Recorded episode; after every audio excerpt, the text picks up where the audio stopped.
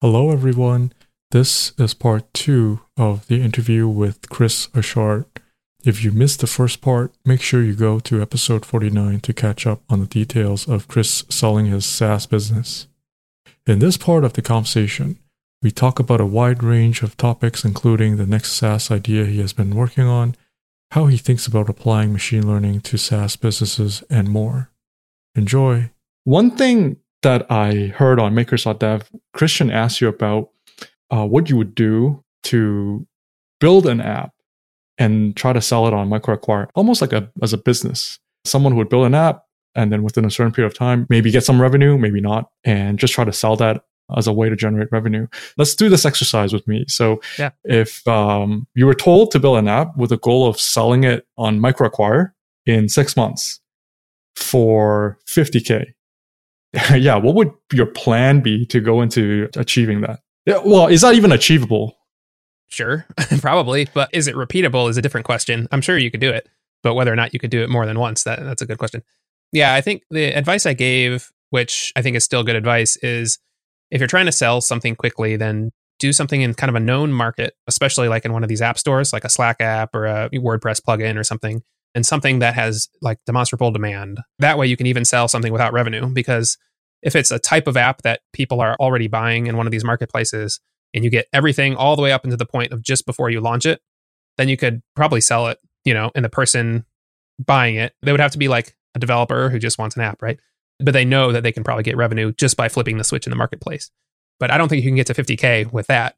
For that, I think you would definitely have to show revenue. And the trick with revenue is on MicroAcquire, I mean, everywhere, they do trailing 12 months. So I would probably try to get 12 months of revenue because that sort of maximizes your trailing 12 months. Doing it in six months would be tougher, but growth is important. Um, and then just do the math on the multiple. So if you want 50K and you're talking about, you know, 5X probably trailing 12 month revenue, then you need to get to 10K in total revenue in six months, which that's probably doable. Hard, but probably doable. Yeah. So find something that has demonstrable demand. So a Shopify App Store, iOS, Android App Store. I think those are harder. Android App Store, Yeah. especially because those are more like one-time purchases. Yeah, WordPress, according to Matt, is a challenging place. Like everything is open source and people don't want to pay for stuff. But yeah, there are only a few outliers. And then you would build it, but you mentioned you wouldn't try to get revenue. If you don't get revenue, you're probably looking at maybe like 10K as a sales price or less. So if you want to get to a 50K sales price, then I would try to get revenue. Yeah.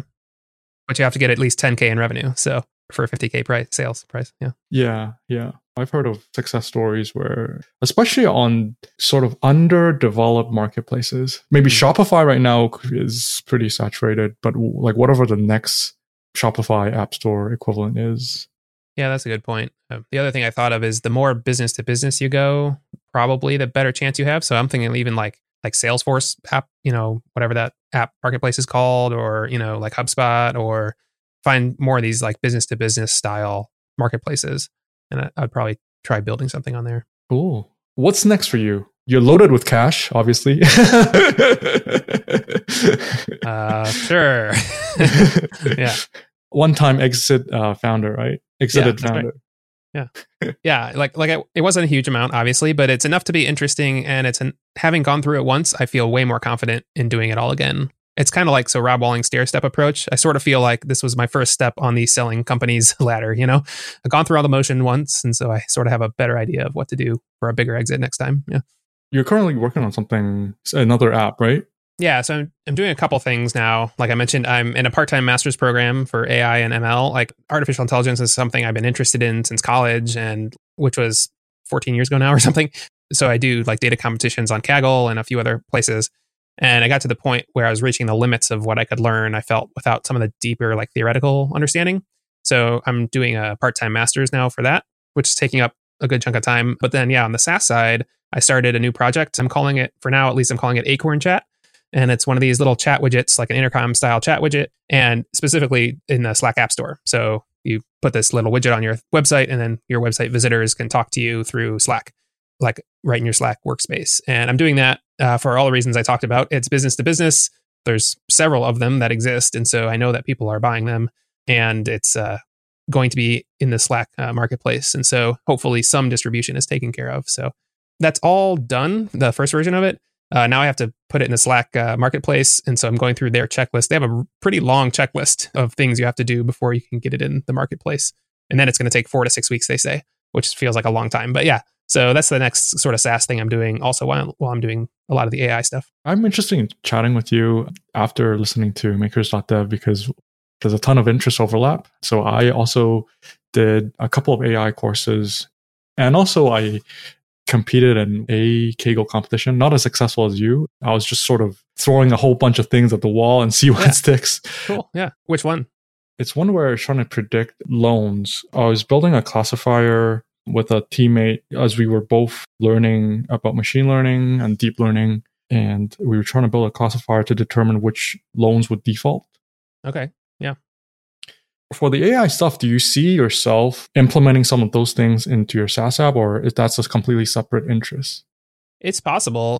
I've thought of several sort of AI enabled SaaSes. One of the weird things about AI right now is that it's it's so it's really good in really large enterprises when you have a whole bunch of data, and it's really good for certain kinds of small things, but it I think it'd just be really difficult to, to put it into a SaaS right now, except for a few different things. There's been a few real success stories recently. Tweet Hunter is one that has recently become sort of popular, and they're using GPT-3 or some variant. There's different variants to like help people write tweets. Although I think a lot of what they're doing is actually like just sort of combing Twitter for really good tweets and then surfacing them to people. So like a lot of their success actually has nothing to do with the AI side.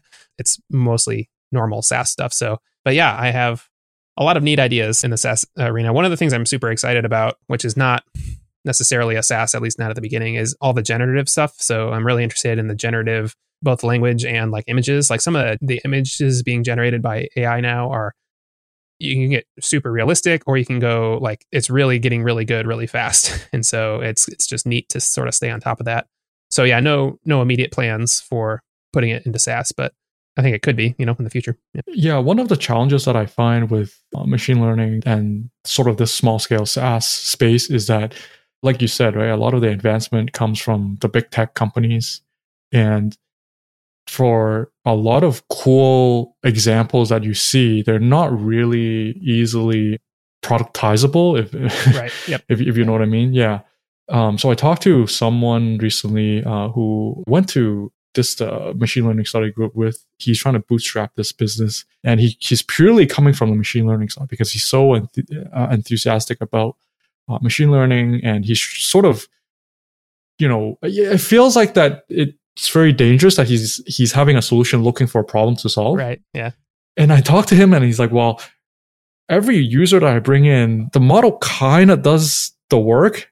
30 40% of the way and he's getting a whole bunch of bad reviews because Mhm. you know people have a different expectation when when you give like a really cool demo but then when the app faces real world data it kind of breaks 50% of the time that's Right. very undesirable but not only that he's telling me that his server costs every single person that he brings in is actually costing him more because of the gpu requirement on the server and all that stuff so it just feels like that it's something cool right now that there are lower hanging fruits if you really want to build a SaaS business uh, versus trying to uh, shoehorn uh, machine learning in as cool as a lot of stuff machine learning is right now. What are your thoughts? I think that's exactly right. So yeah, a lot of the machine learning stuff, especially the kind of more creative stuff like generating tweets, it works about half the time. So one of the really good tricks for that is to never show just one thing. So always like generate 5 to 10 things and then show those to the user. And of 5 or 10, you know, a user will probably find one that they think is pretty good. And so it's not like it fails half the time. It's more like all of the time I get at least one that's good out of these 10. So that's one of the tricks for that is just generate a lot of things and then have the human curate what they actually want to see. And yeah, other than that, like machine learning is really good at, for example, doing, you know, 10% better than a traditional algorithm on some task, like predicting loan defaults, right? Well, 10% better is not a product. 10% better is what you plug into an enterprise, you know, and when you're talking about, you know, a $10 million, you know, back end of an enterprise, then say 10% better is a million dollars. So it's worth it. But when you're talking about a new SaaS app, it just doesn't make sense in, in the same way. Yeah. As an enthusiast myself, I'm always trying to marry different things, but it, it feels the more I look at it, the more I feel like that is not there yet. Or like right now, if people are interested in incorporating machine learning, I'll just say, you know, use Google's API, use Microsoft Azure's API instead of building your own model, which is what my friend is trying to do and try to surface that. And I'm like, oh, that's, that's a nightmare. yeah. Yeah. It can be tough. It'll be really interesting to see how the next, say, 10 years plays out. I mean, that could always be said probably, but I'm really excited to see, especially the advancements. Like every year, the like especially the image generation stuff, it gets ten times better every year, and it has for the last say five years. And so, uh, yeah, I'm really excited to see like in a few years maybe that is at a place where you could really, you know, you as a person could go up to some service and say, you know, I want a stock photo of you know whatever, and an AI would just give that to you. It is not there yet, but I can see something like that coming. So, yeah, it just keeps getting better and better. But yeah, I don't think it's I don't think it's there yet to just plug into a SaaS. It just feels like that as a solo SaaS founder or as a small SaaS founder, there's already enough market risk yeah. when you're starting something new. Now you're bringing something like machine learning where there's a ton of technical risk as well because things are so cutting edge. You know, papers are coming out every single week. Yeah, it just feels like don't do that uh, unless you want to raise a whole bunch of money and hire yeah. you know some phds a team of phds to uh, create the best model that is state of the art for two weeks and then which will be surpassed by another team. Yeah. Yeah.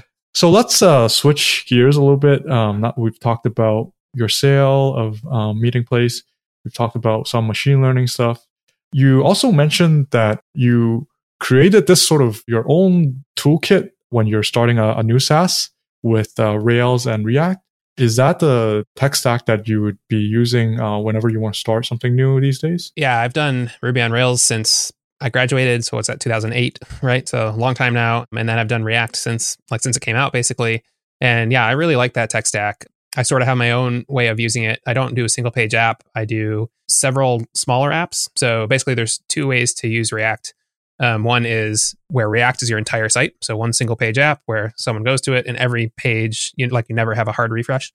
And then the other is where most pages are hard refreshes actually, and then you just use React as the really sort of complicated UI parts. And that's how I like to use it with Rails at least, because Rails can still do most of the heavy lifting, and Rails does so much for you. Like all I have to do is add devise, and then I have full authentication, including like password resets and stuff. Like there's still a lot of magic in Rails if I didn't know Ruby, if, or if someone didn't know Ruby and was looking to get into it, uh, and they just knew JavaScript, then I would probably recommend something else, something like Next or something like that. Or Christian would tell you to do uh, Firebase. He's really into Firebase. But yeah, I mean, I think the most important thing is to pick a stack that you are used to and can move quickly in. And I happen to to really like and can move very quickly in Rails and uh, and React. So yeah. So how come React came into the picture? So now we're going all the way to sort of the other end of the spectrum, right? Where it's just boring tech and there's no ML, there's no blockchain. it's just a business problem and finding out the distribution channel that works for you. So why even bring in React? It's mostly because in any web app now, you need something to do, like even stuff as simple as like toggles and forms. Like if you want to toggle, you need some JavaScript. And so you need some JavaScript in there somehow. And React is happens to be the JavaScript framework I know the best. Um, it comes from like back, I had a job for a while and uh, we used React there. So I just know it really, really well. Um, if I was looking for something totally new now, I might use so Alpine looks pretty interesting. That's like super minimal JavaScript. Vue is also kind of interesting, although that's so it's a little lighter weight than React, but heavier than Alpine. I would use something. I mean, even just jQuery is fine, I guess. But yeah, I just I just happen to know React really well. So cool. So is there anything else that you want to talk about that you haven't? I don't know. What are you excited about now? Uh, what are you doing? Well, outside of machine learning, uh, I am excited about the blockchain obviously. like who who isn't? yeah, I think there's a lot of like weirdness, craziness going on with NFTs. Yeah, I shared uh, a couple weeks ago that I got my first NFT. I didn't buy it. I don't really understand it, but it was airdropped to me. So, yeah. uh, but it got me into started into this world into OpenSea. How do you list something on on OpenSea? Interacting with smart contracts which is something that you and Christian talked about too, right? With that game. A little bit, yeah. I haven't done any smart contract programming, but Christian was looking at it. This is kind of like a you know technology looking for a problem. Like I think he just wants to learn more about it, so he's trying to figure out a good thing to do with it. And I still like even now, I think there are some good use cases, but I struggle to find something where it's much something that a solo dev can do, which is much better than just a centralized a solution. Like most of what people use blockchain for now seems to be just a database in the cloud. there are some totally valid use cases. I, I have a friend who works in sort of the fintech area and like they're doing some really interesting things with it. But I haven't quite found the use case where I'm like, oh, that's where it's really needed. But it's it's very interesting what everyone's doing with it, I guess. yeah. Yeah. Well, one thing I kind of thought about this is sort of like a half baked con it's not even an idea it's just like a, a thought a random thought is that you know sometimes we would see our fellow saas founder trying to create this um scarcity mm. by creating an uh, what's that email client called hey hey did yep. this with well obviously your email address so i think you can get like a four character email address for like nine thousand dollars or something like that or nine hundred okay, yeah. or a thousand dollars and then so that creates artificial scarcity because once you claim chris at hey.com no one else could right Right. So I was thinking about, well, you can use an NFT it's still sort of somewhat of a novelty concept, but in a sense, SaaS it's it's sort of like a, just a initial growth engine where you create some artificial scarcity where I don't know you get a badge or you get an NFT that is sort of somewhat of a representation of your status within your SaaS app. But then again, you need a pretty like Hey could do it because they have a huge marketing engine behind it with uh, DHH and right. you know the whole 37 Signal community. Yeah but for solo founder is definitely somewhat difficult. Yeah. Um, i thought about like themes. If you're selling themes it could be something that's reusable. You could resell it. You could even you know if you sell a hundred of these themes because we suffer from this problem right where when there's a new trend like right now it's tailwind every SaaS website will look the same because everyone can, you know, just use the toolkit or buy uh, Tailwind UI and go to town. So yeah, that's another thought where it's sort of like a skinnable concept. If a theme is done with a limited number of quantity being sold, then yeah, maybe along those lines. Yeah, that's interesting. Yeah, I think Christian's idea when he first thought about NFTs, which clicked with me as well, was more around the like the scarcity around people who are already popular. So his example was like imagine you can go to XKCD and what if you made an NFT of all his XKCDs and you're like, I own XKCD number one, two, three. And like obviously anyone can go to XKCD and see it, but like your name with a badge next to it, you know, like that's worth something to a lot of people. So yeah, I think like scarcity around something, but something that's already popular. So that's where I have the trouble seeing where like a solo founder could really, you know, if you're not already popular, then I think it's a lot harder to do that right now. Cool. So that's it. Yeah, that just flew by. Yeah, I had such a good uh, experience talking to you, listening to you. A huge fan. I'm number like nowmakers.dev is my number one go to uh, podcast. I go to it immediately. So if you haven't checked out makers.dev, go to wherever you get your podcast and check them out. Is there anything you want to share with the listener, your Twitter account or anything that you're working on? Where can, can people find you online? Uh, sure. Yeah. Twitter's the biggest one. Chris Achard on Twitter. It's great to hear you like makers.dev. Awesome to hear that we inspired you to start a podcast. Uh, I think anyone who who feels an itch should start a podcast. It's really been a neat experience. Thank you for your time, Chris. Show notes can be found on buygrowrepeat.com. I am Johnny Tong on Twitter. This episode is edited by our good friend in the Netherlands, Rory Yonkukau. You can find his Instagram at Radio Rory. See you next week. Bye.